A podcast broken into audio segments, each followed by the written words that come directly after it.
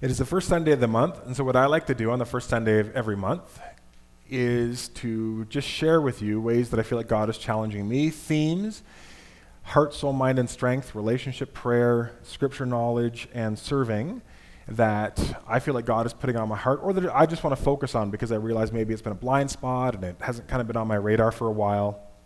And again, I encourage you to do the same. Discipleship starts with us. No one else can be a disciple for us. We have to have that hunger. We have to have that pursuit of Christ. And one good way is to use Jesus' great commandment to love God, heart, soul, mind, and strength, and to love your neighbors yourself as one template to use to say, Am I really growing holistically in my love for God and my love for my neighbor? So, in the area of heart, um, I'm really excited to have my mom here for two weeks. And um, as many of you know, my, yeah, you can, you can applaud. She does good work raising young man like me. Um, I was joking with my mom. I was like, oh, you know, afterwards you're going to talk to a lot of people. She's like, I don't know. I don't know a lot of people. I'm like, you're like a celebrity in our church, mom. Everyone knows who you are. It's great. Um, uh, my wife teaches at Trinity Western for two weeks on campus this time of year. My mom comes to help, and that's an awesome opportunity for us to connect through regular everyday life. She gets to step into my world, as chaotic and challenging as it is with uh, our family. But that's a really special time, and I, and I wanna, always want to steward that time with her this time of year. And also, Rick's mom is here. Yeah, the moms are here. That's awesome. We had a great drive back from Spokane and shared some Arby's and bonded. It was really good. Arby's is so, don't laugh at Arby's. It's, Rick and I were saying, that's the restaurant that Nelson needs, Arby's. So good. Ugh. Soul, uh, I'm going to be just spending time meditating on this section of Scripture that we're going to steep in quite a bit this month, Ephesians 5 15 to 6 9. In the area of mind, I just came back from Denver. I took a course through our denomination called Mission and Ministry. I've got a number of papers I need to write over the next, I think it's two, two and a half months. And I really want to do a good job on those. Those are pretty serious reflections around what is the nature of mission and ministry? What does it look like in your church? What are ways that you need to grow in that? And my temptation with especially when I take a course that's kind of running concurrently with my regular life, my temptation is to sort of look at the course, pound out a paper, and be done with it. And I really don't want to do that with what I, what's in front of my plate with these um, the book reflections because I think there's really important things that I want to make sure I'm clearly articulating to myself so that uh, I'm kind of sharpening my thinking in this area. And lastly, in the area of strength, this month, I want to focus on all kinds of ways to support the Nelson Food Cupboard or the Nelson uh, Community Food Center. It's kind of been rebranded. Now, I'm also saying that as a challenge to you. One of the things that our missions committee is going to do this year is emphasize one way, one organization or one theme or one group of people, demographic within our community every month and encourage you to support them. And we'll highlight different ways to do that, but we thought we'd start with the Nelson Community Food Center. The Nelson Community Food Center is a really, really amazing organization in town. It provides fresh, local, organic produce and food to those who are struggling, maybe between jobs, people who are finding it hard to make ends meet, people who have access to food but maybe don't know how to prepare it properly or how to eat how to prepare a healthy meal. They've never been taught that. They're very they just don't have a lot of skills when it comes to planning meals and cooking meals so they also run pl- um, food planning and cooking classes. This is what we want to do this month. I'll say more about this. We'll show some videos next week but for now i'd really encourage you to go to their website this week.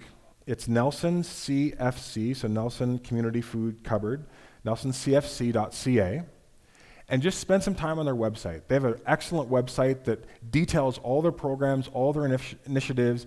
They even have a, a, a tab that talks about how, ways that you can get involved from regularly volunteering as part of their Monday through Thursday programming, being part of their harvest team that harvests fruit trees in, in, in the harvest season and bring that food to the uh, food cupboard. We want to encourage you to consider a financial donation to them this month. We're also going to give you the opportunity, uh, starting next week, we'll have a, a, box out, and you can bring food here. If you kind of are on Sunday morning, you're like, oh yeah, some Food Cupboard. Just bring it to church, and um, I will make sure it gets down there during the week.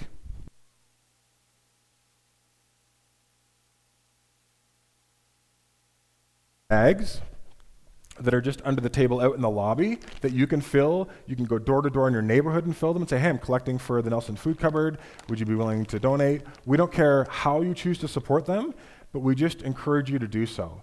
Even better if you can make it down there on a Monday through Thursday. They're in the basement of the United Church just down the road here. And just get to know their volunteers, support them, thank them for what they're doing. It's an amazing organization, and we really want to highlight lots of different ways through which you can support them this month. So that's going to be my focus in terms of serving and giving, and I hope that you will join us in that. Okay, let me pray for a moment, and then we'll move into Ephesians chapter 5, starting at verse 15.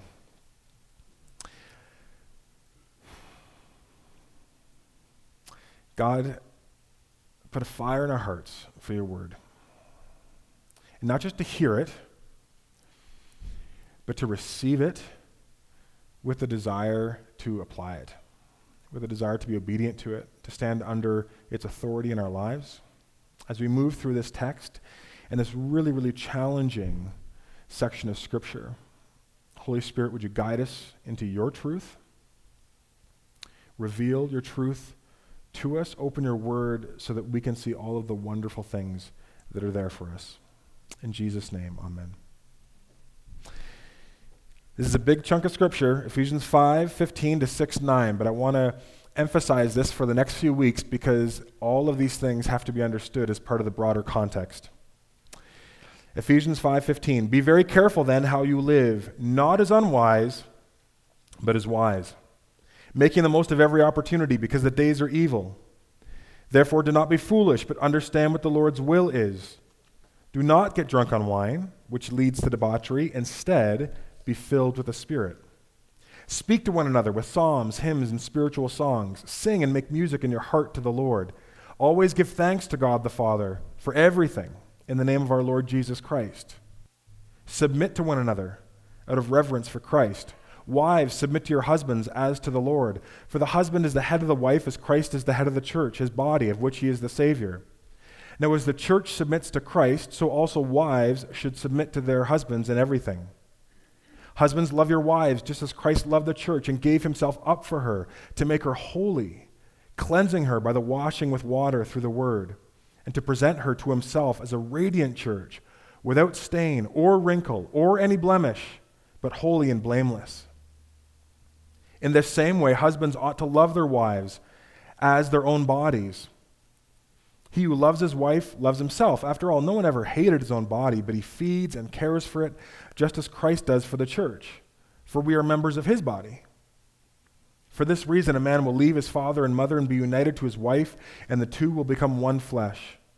This is a profound mystery, but I am talking about Christ and the church. However, each of you also must love his wife as he loves himself, and the wife must respect her husband. Children, obey your parents in the Lord, for this is right. Honor your father and mother, which is the first commandment with a promise, that it may go well with you and that you may enjoy long life on the earth. Fathers, don't exasperate your children. Instead, bring them up in the training and instruction of the Lord. Slaves, obey your earthly masters with respect and fear, and with sincerity of heart, just as you would obey Christ. Obey them not only to win their favor when their eye is on you, but like slaves of Christ, doing the will of God from your heart. Serve wholeheartedly, as if you were serving the Lord, not men, because you know that the Lord will reward everyone for whatever good he does, whether he is slave or free. And masters, treat your slaves in the same way. Do not threaten them, since you know that he who is both their master and yours is in heaven and there's no favoritism with him.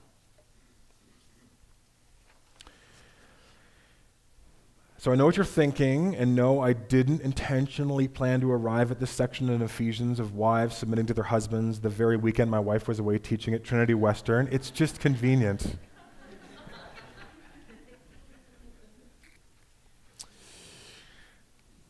I couldn't find it online, but I remember hearing about a comic, one of those church comics from way back in the day, that has the Apostle Paul arriving in Ephesus.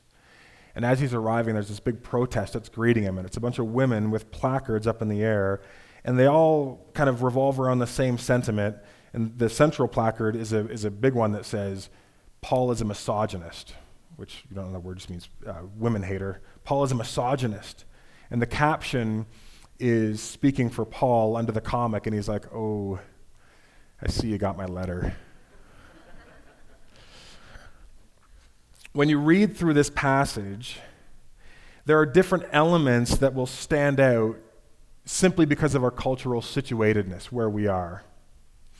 For some, maybe for many, this line about wives submitting to your husbands is the most offensive, challenging part of this text. But slaves obey your masters probably runs a close second. For many people, it's passages like these that turn them off and turn them away from Christianity, right? Even if you've been tracking with the Ephesians series, there's kind of been nothing like this thus far. Not controversial in this sense, inspirational, right? Ephesians was really good so far, but someone might be thinking, but wait a second, if this is kind of the end game, if all of that inspiration and what God has done for us, and now how should we live in response to God, if it's all pointing towards this as what it means to be a faithful Christian, then I'm out. This text has no place in modern society. And I definitely understand that point of view. This section in Ephesians has been used and misused to justify all kinds of actions and attitudes that are immoral and sinful and selfish and wrong. And it doesn't take much of an imagination to see how you could extract some of these verses and use them as leverage points against other people, over and against other people, to justify all kinds of domineering and abusive behavior. And that has been done in the church. I'm sure if we opened up the floor, people could tell stories of how texts like these have been used against them. And so that's why it's really important that we kind of stay in this larger body of text over the next few weeks because there's a lot here that we need to get right. Because the consequences of getting it wrong are pretty spectacular. And there are certain scriptures that are like that, right? I mean, we might not fully understand what Jesus means to love God, heart, soul, mind, and strength, and love our neighbor as ourself. But if we make a mistake with that verse, the wake of that mistake will probably be less because we're trying to love people. If we adopt um, superficial, superficially, uncritically, reflexively, wives submit to your husbands, wives submit to your husbands in everything, this is kind of part of your, part of your core calling in the Lord, that has a, a massive chance of being expressed in a way that is uh, counter gospel, that leads us away from Jesus, leads us away from the kind of life God has for us, leads us away from the love and glory of the Christian message. So I'm going to stay in this text and kind of move through it through a number of different angles and perspectives so that hopefully in a few weeks by the time we've kind of taken in all these dim- all the different dimensions of the text we have a proper and full understanding and our ability to misuse or misread or misapply the text is much much much lower so how do you approach a text like this right you can read it you can get triggered it's easy to dismiss it out of hand a lot of people do that a lot of people will just read these things and say, well, that's what Paul wrote. That's not God's words, and that's Paul's perspective, and I just reject it. And I just kind of look at verses that strike me intuitively as wrong or out of step with my philosophy, and then I just dismiss them. But I just want to invite all of us to recognize no matter what the content of the verse is that would trigger that response in us, that is not a faithful and genuine and God glorifying Christian response. Because we do not stand in judgment over the Word of God it stands in authority and judgment over us. So we don't get to say, yeah, this part's good, this part's bad. We, we can just ignore this part. This part I take seriously. I like this, right? Because what we're doing when we do that, inadvertently maybe, is we're creating God in our own image. We're creating a God that will never disagree with us, right? We're just uh, cutting out the stuff that offends us. And as Timothy Keller says, if you create a God, if you read the Bible that way, if the approach to your Christian life is like that, where you just ignore or dismiss or outright reject certain parts of Scripture out of hand because they strike you as offensive, you are not following the true and living God. You're following an idol in your own making. So we have to grapple seriously and strenuously with this text so that we understand what it says and how to apply it. These verses about wives submitting to their husbands, slaves submitting to their masters, children obeying their parents, these are obvious candidates for seriously harmful misunderstandings and misapplication. So it's really important for us to talk about hermeneutics for a second. Okay, hermeneutics is a big fancy word that just means the methodology or the process through which we interpret a biblical text. So you have a chunk of scripture or a verse or a whole canon of scripture. How do we interpret what's going on there? That's called hermeneutics. And you learn this in seminary, you can read books on hermeneutics. But here's hermeneutics 101. A faithful biblical hermeneutic seeks to answer three questions, at least three questions. First of all, what does the text say? What is there? The second is, what does the text mean? What is, in, what is it intending to communicate? And the third is, how should it be applied? Now, what does the text say is kind of the first stage of any hermeneutic. You actually read the text, you don't just take it on secondhand knowledge. I think the Bible somewhere says God helps those who help themselves. Okay, wait, chapter and verse. I want to understand. I want to, want to back this up. Is it, is it actually something that the Bible says? Step two is where many, many people go wrong. And that's because the temptation is to either think there is no step two, or doing step one is the same as step two. I read the Bible, it says this, and I can jump right away to application. But I think any approach to understanding the Bible that jumps from the first question, what does the text say, leapfrogs over the second, and goes right to the third, it might be well intended, but the Word of God counsels us in 2 Timothy to correctly handle the Word of truth. And I think when we skip that second question, that second step of hermeneutics, we are not correctly handling the Word of God. We might be efficient, we might be well intended, but that's not how to correctly handle God's word.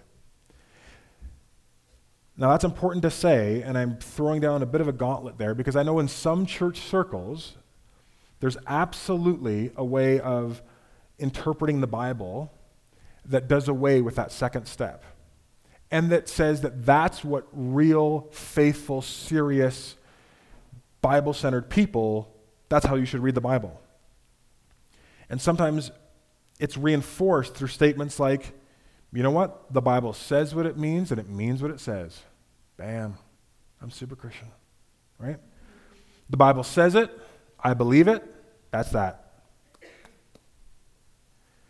I take the Word of God at face value. I don't want human interpretation and human philosophies to go muddying up what the clear Word of God says.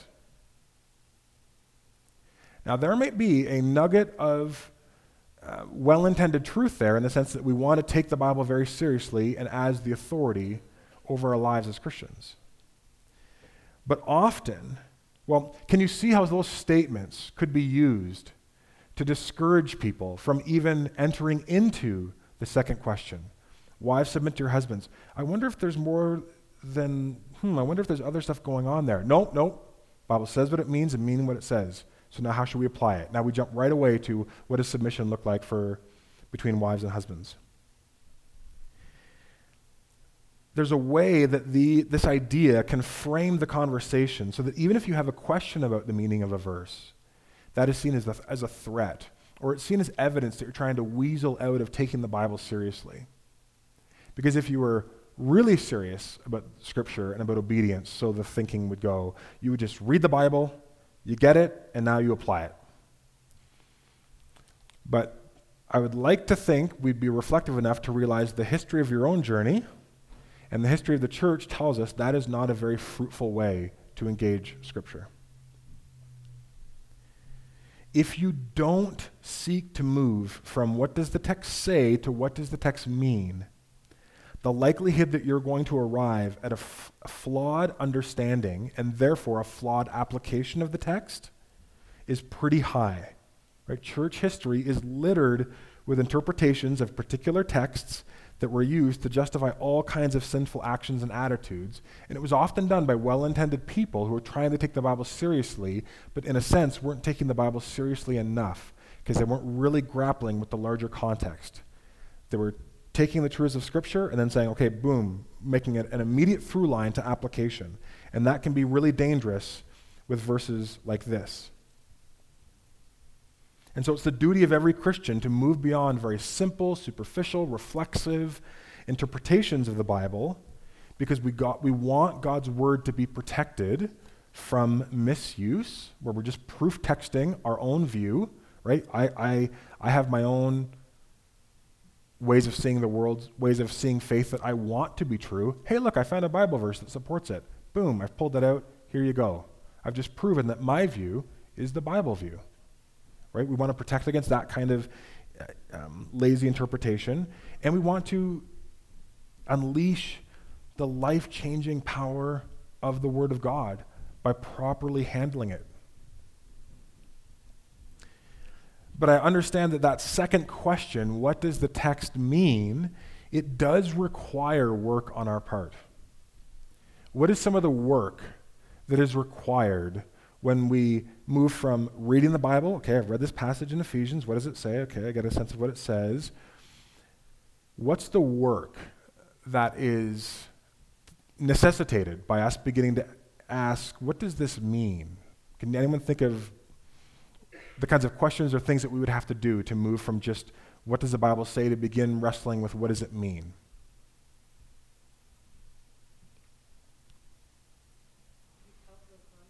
Good. So we want to look at the context on a number of levels. We want to look at the cultural context. You know, who's writing this book? Where is it being written to? How did people think about these kinds of issues at that time? We also want to look at the biblical context. Where is this taking place in the biblical story? Um, who are the major players involved? How does that frame how we understand it, right? This is not, Ephesians is not the letter written to, it's not called the Nelson Coventites right? It's not written to us, it's written for us, but it was written to the church in Ephesus. The Holy Spirit moves it into part of the canon of Scripture, the authoritative Word of God, and now we benefit from it, but we don't want to read it as if it's just directly applied to us without having to think through issues of context.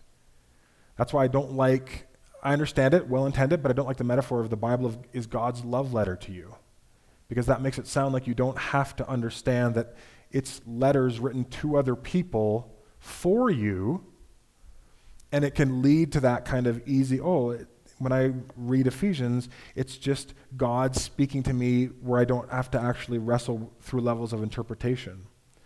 And again, there's lots of ways that can be can be well intended. I understand the heart of that is to say God's message is for you. And it is for you, but it's not written to you. And that's a subtle but important distinction. So we'd want to understand the context. Is there any other things that we'd want to grapple with before we arrived at under, like full understanding and application?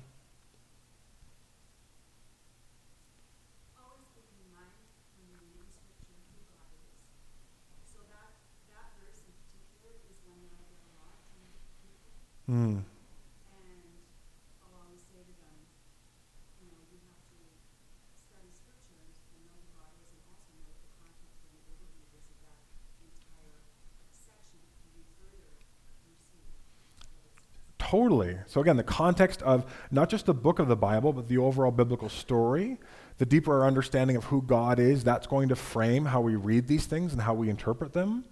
So, again, there's a part, that, uh, another level of context there. Uh, something else that I think it's important for us to recognize is that we always come to the Bible. I think this is fair to say, maybe not always. A lot of the time, we come to the Bible hoping it says something Right? So it's easy if we aren't self aware to say, so let's use a caricature. I'm a husband, and let's say I really want the Bible to give me license to lord authority over my wife.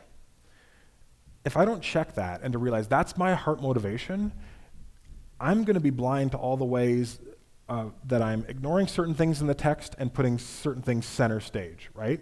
If I come with that attitude, likely the most important thing to me is wives submit to your husbands, right? Oh, that's, that's the point of the passage. And I need to understand that when I come to the Bible, there are certain things that I'm hoping the Bible says. So I need to check that and say, God, you reveal your truth to me. Because this isn't about searching through the Bible to figure out the verses and the themes that fit my worldview. It's over time allowing my worldview to be challenged and changed by the truth of Scripture. So we want to understand the context of the verse. We probably want to do some digging into the original words and meanings. How are those u- words used in that context? 2,000 years later, we might use the same word, but it might have different connotations for us, maybe very different connotations.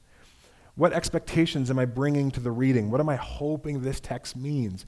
And am I willing to surrender what I hope it's saying to grappling with the text and arriving at a conclusion that maybe challenges where I'm coming from?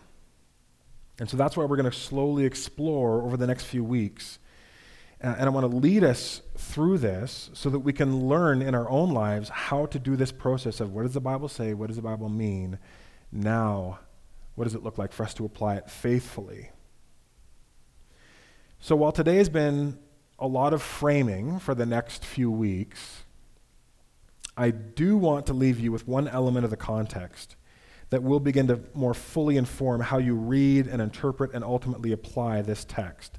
And I'll go into a little bit more about this next week, but here's just a little nugget that will maybe give you an example of how, if you would have read this text before and said, What does the Bible say? How should we apply it? Just knowing this one element of context is going to maybe interrupt your eagerness to jump right away to application. You're maybe going to say, Oh, that's interesting. Wasn't aware of that. What else do I maybe need to slow down on before I jump to conclusions about what the text means and how to apply it? So here's the little, here's the little nugget. Any commentator worth their weight in, ter- in terms of taking the scripture seriously would agree that there is absolutely no doubt that the first time this letter was read out to the church in Ephesus, maybe it was only this many people, that there would have been gasps, and there at least would have been stunned, very awkward silence. But not for the reasons that you probably suppose. One of the givens in Roman imperial culture in the first century was that the oldest male in the family had tremendous authority. So the patriarch top of the power pyramid, oldest male in the family, had authority over his entire household. And we'll explore this in more detail next week, but for today it's enough to understand that everybody receiving this letter, hearing these words for the first time, would have already had a working assumption about a number of things. They come to this text already assuming the man of the household was the ultimate authority, capital A authority. Wives, children, and slaves, so everybody else in the household other than the man, are under his authority. Wives, children, and slaves have very specific obligations to submission and obedience to the man in order to fulfill their role within the household. Roman society reinforced this obligation to submit and to obey within the home because Roman philosophers, moving all the way back to Greek philosophers, believed as the home goes, so goes society. So if the home is a place that ignores hierarchy and authority, and if there isn't a clear line of command in the home, society is just going to unravel. So, what Rome does in all kinds of ways is socially reinforce the male, oldest male in the family, is dominant, has complete authority as a kind of picture of how the emperor has complete overarching authority over all of Rome. So the home is meant to be a microized version of the Roman Empire. This is the presumed worldview that any first century person would have had. And, it's, and it would, and you're like, well, okay, maybe if you're Roma, but what if, what if you were Jewish? It would have been the same if you were Jewish. We have no writings that give any indication there was much difference in terms of first century Jewish homes and um, Greco Roman secular, what we, we might think of as secular, but just different homes outside of belief in the true and living God.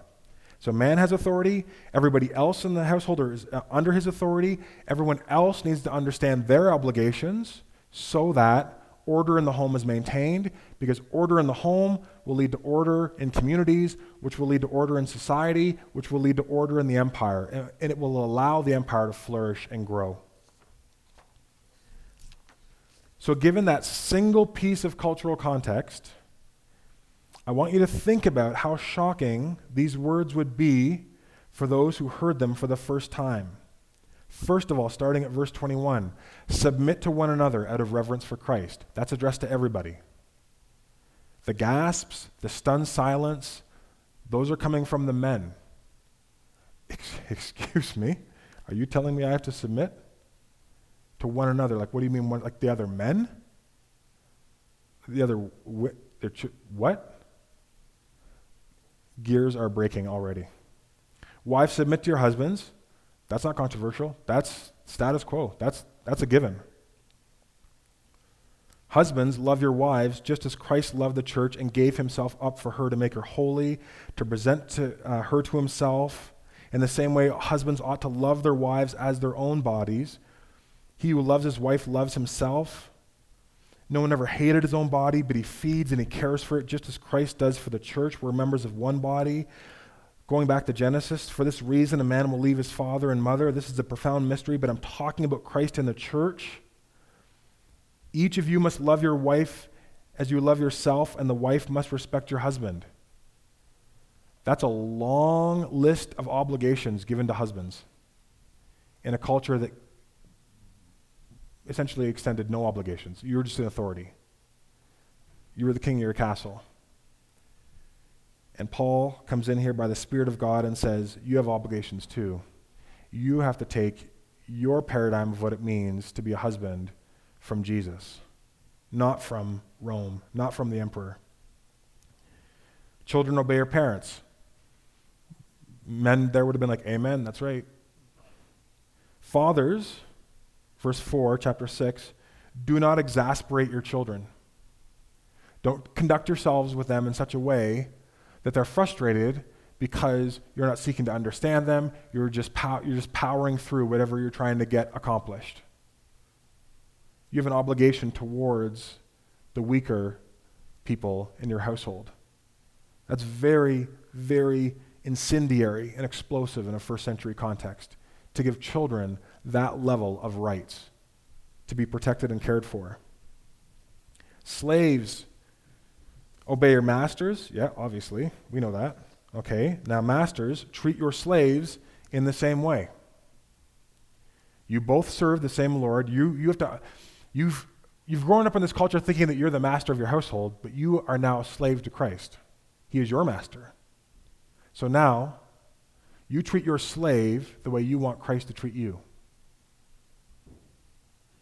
Stunned silence. That's very controversial. That's very difficult to hear in a culture that would give almost carte blanche authority to men in their households. You know that he who is their master is yours also, and he is in heaven, and there's no favoritism. God doesn't look down and see a power hierarchy and say, oh, well, you're the man of the household, you get all kinds of privileges and power. And then if there's mistreatment of people underneath, I mean, that's their lot in life, whatever. There's a radical push there towards saying everybody in your household is valuable and equal in the eyes of God. So act accordingly and lead accordingly. So think about how that one piece of information, just that one, is going to alter this hermeneutic.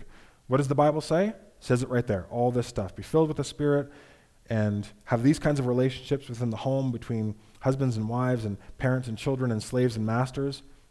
What does the text mean?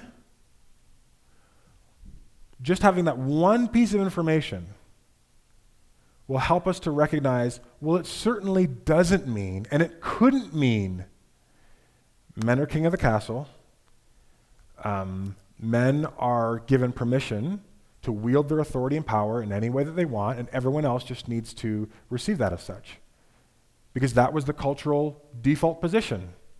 And if the Spirit of God, through Paul, simply wanted to reinforce that, he just would have said, Wives, submit to your husband, children, obey your parents, slaves, obey your masters. This is good and proper in the Lord. Done. This section does not have to be that long. But there's lots of instructions that are given specifically to men in this context.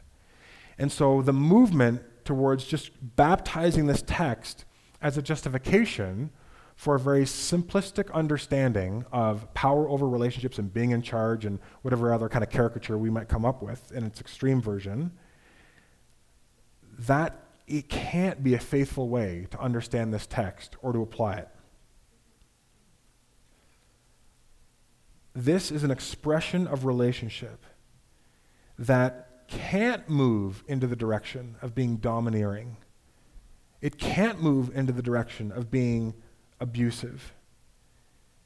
And it can't move in a direction that is um, that exploits the weaker members of the household in this cultural context.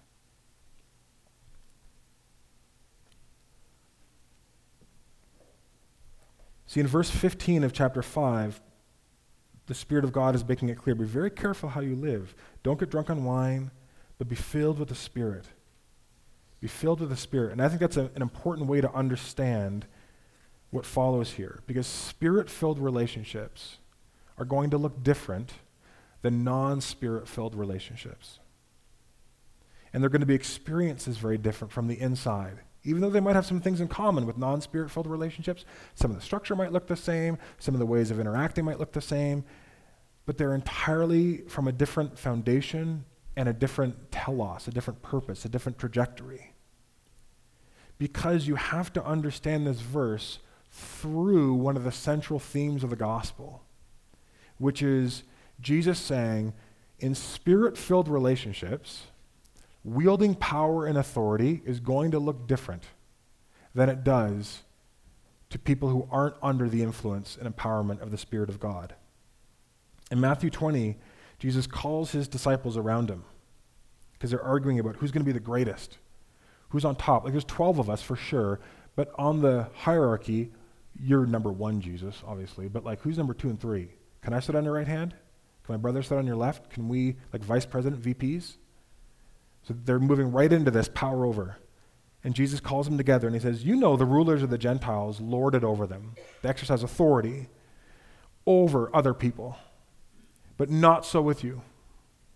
The paradigm that is the default in this culture, which is you get power, and the reason why power is awesome is that you get to exert your power over other people, and you get to be the boss. They have to do what you want. That's why power is awesome. That's why we're all clamoring for it, right? Jesus says, Not so with you.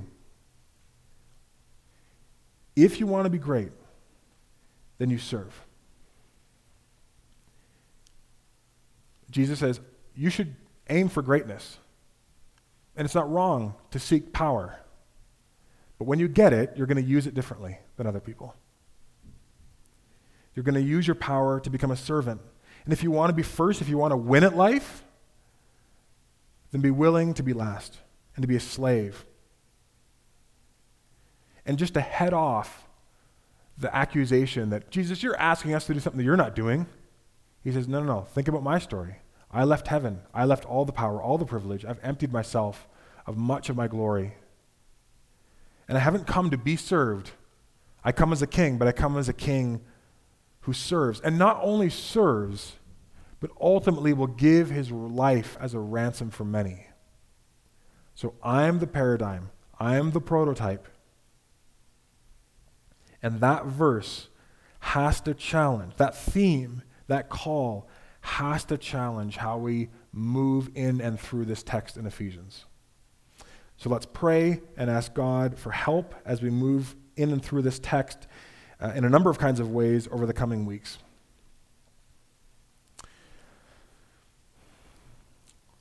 God, it's easy to just rip through Bible texts and to read it and to say, oh, this is what it says, and to jump right into how to apply it.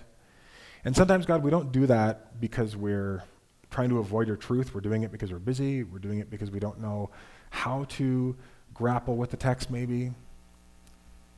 But God, forgive us if there have been ways that we have moved too quickly through important texts that demand more from us.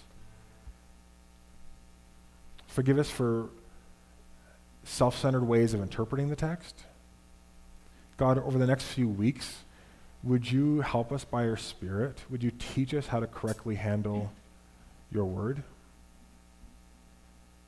Take seriously what it says, to understand the context within us and without us that pushes us to understand in a richer way what it means and then to apply it faithfully, not just to apply it reactively.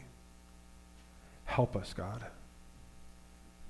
And ultimately, through this kind of mini series in Ephesians, help us to grow in our understanding of what it means to live spirit filled relationships with each other, to be filled with the Spirit in a way that utterly transforms the default positions of our hearts as it relates to our friendships, within marriage, with children, with each other as a church, God, as employer, as employee, all these different levels of relationship, God, show us in the coming weeks how the gospel transforms and challenges um, us into a new way of life for your glory and the world's good. In Jesus' name, amen.